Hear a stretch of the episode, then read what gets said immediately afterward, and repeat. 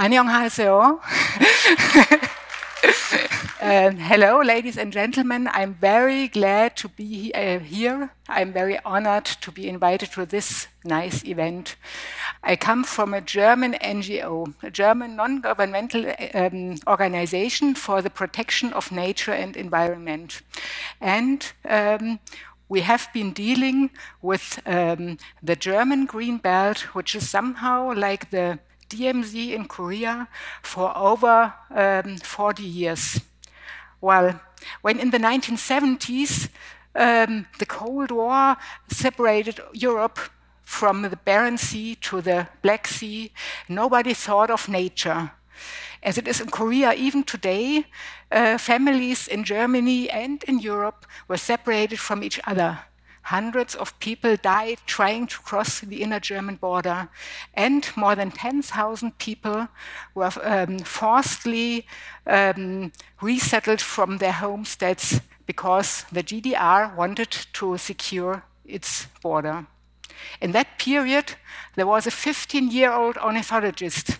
Kai Frobel and his friends made a very surprising experience when they were mapping soil breeding birds near, in a county near the uh, West German border.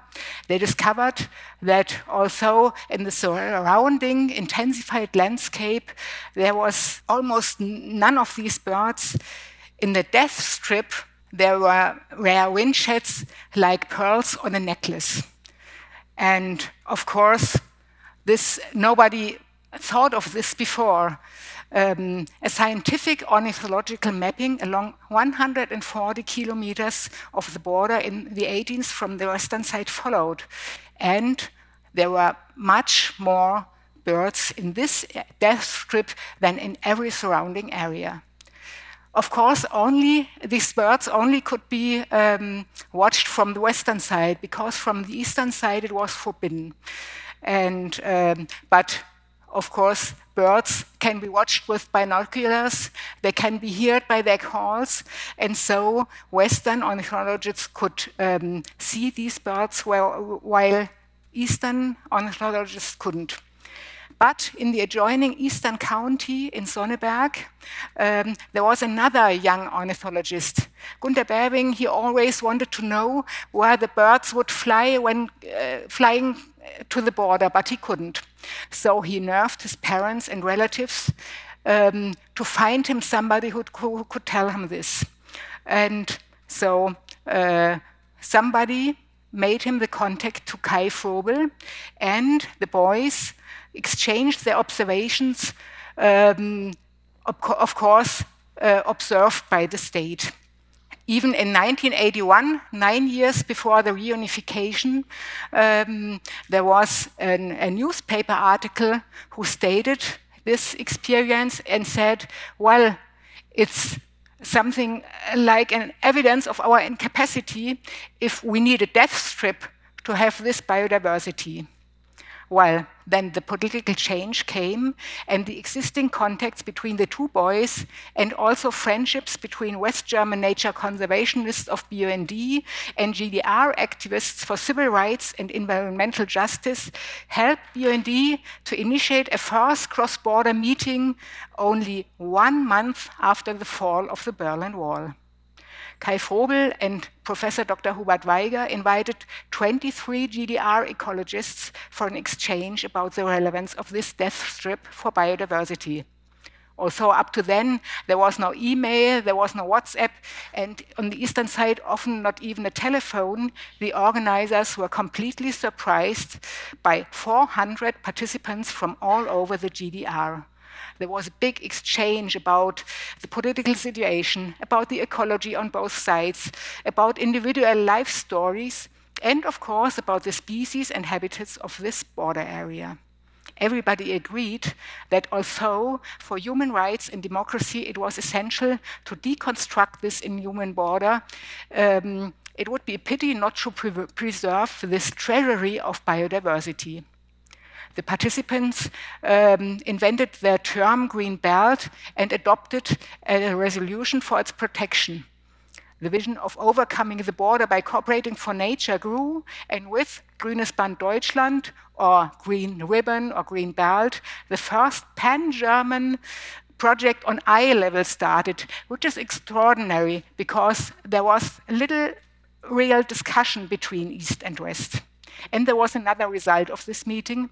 In Thuringia, a branch of BUND, Friends of the Earth Germany, was founded dealing with the impacts of economic development in the new federal states and starting model project, projects.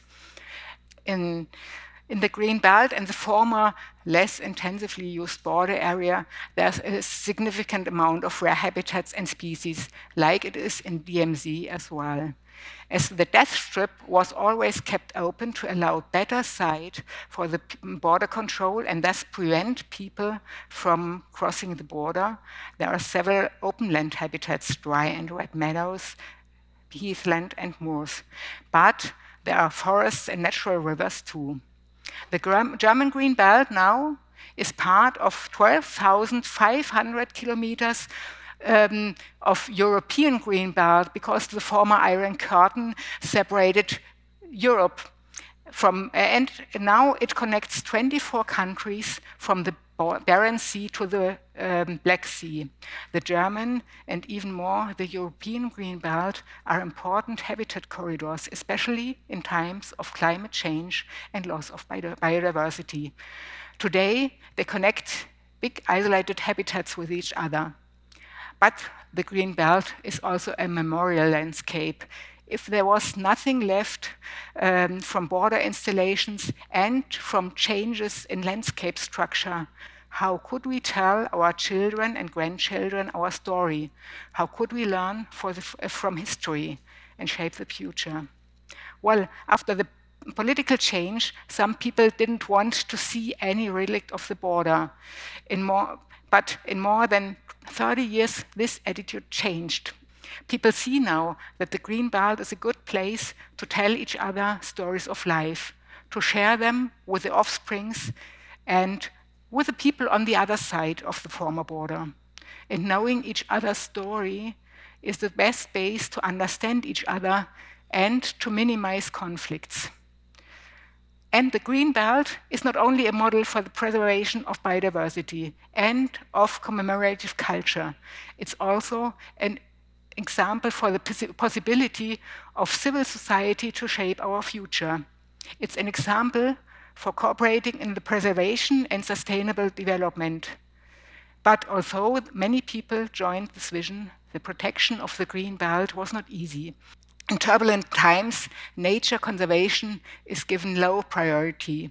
There was a big pressure on soil for new roads, commercial areas, mining, and intensive agriculture. Especially Eastern German uh, suffered from unforeseen consequences of this political change. They lost jobs, had to adopt new lives, and get to terms with a new system. Nature conservation uh, really is not priority in these times often. And the topic was highly emotional.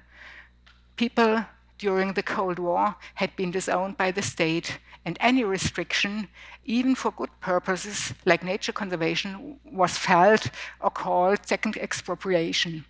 Focusing on preservation of nature and environment, not only in the Green Belt, by some is seen as intervention into freedom. Some, uh, as some residents didn't want to see any longer the relics of the border, which has changed. But um, now the discussion about the necessity of areas for nature, um, it was harder at the Green Belt, but we had to persist. Although we understood emotions and concerns of the people, because they ha you have to be uh, concerned about it, uh, well, we still fought for the Green Belt because we need nature, if not for itself, at least for producing food and surviving as a manhood. We need functioning ecosystems, not only for nice pictures, but for, for our existence. And we also need places to remember the past, to meet and to shape our future, especially in times when seemingly every group is fighting the other. In times of climate change and decreasing biodiversity, we need joint efforts for joint solutions the Green Belt might be a blueprint for it. And the only way to pro protect this green belt was persistence, talking to residents and politicians, initiating model projects, mapping species, networking from the local to the international level, talking and working, talking and working for almost 35 years. Second, to preserve the public owned plots from free, free sale to private, which would have torn the lifeline into pieces. 20 years after it, 2010, these plots were transferred to the federal states for nature protection. Third, to get a protection status, status for the green belt as a whole. Starting in Thuringia 2018, most respective areas were designated National Nature Monument. Well, what is important as well was to build a network crossing borders, also those in mind. Since 2005, we developed an international network of GOs and NGOs in, two, uh, in 24 countries along the former Iron Curtain, today's European Green Belt. Well, what could we learn from the German Green Belt? What might be relevant for Korea and its demilitarization? DMZ. When a Korean researcher in 2006 came to Germany, she visited parts of the German Green Belt, talked to BUND activists and stakeholders to understand and to describe the phenomenon Green Belt. She found out lots of things about nature and history and about the way we deal with the Green Belt. But one thing surprised her most the way how such a big, complex, and even international project not only was initiated by a non governmental organization, by civil society, but still is managed on eye level by GOs and NGOs together.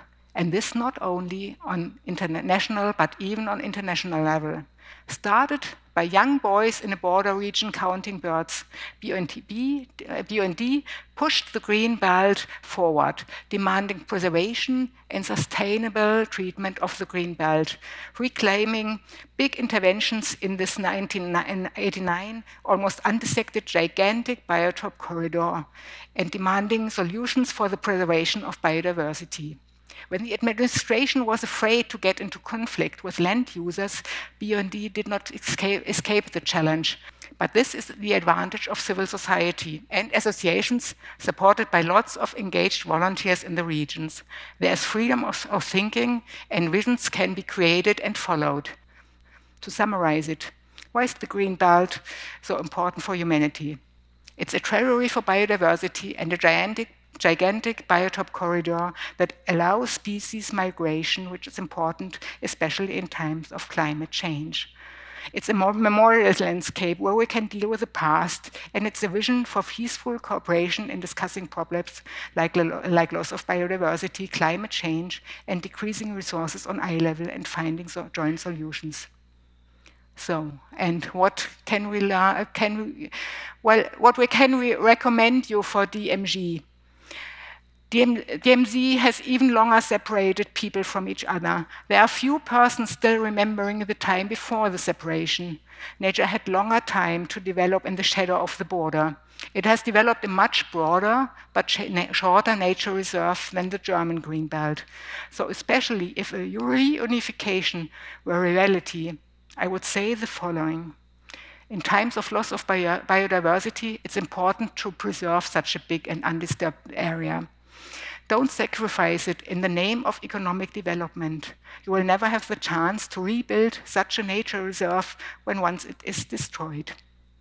Use the DMZ for memorizing the past. Don't destroy all the relics of the human border. Build border museums, for example, near observation towers. And Green Belt is also a peace project Use it for dialogue, cooperation, understanding, and for better solutions for joint problems. Listen to North Koreans and try to understand their lives. It will minimize many future problems if a new unified Korea would be built together. Bring especially young people from both sides together to make them understand each other and cooperate with, nature, with each other for peace and nature protection. Thank you. 감사합니다.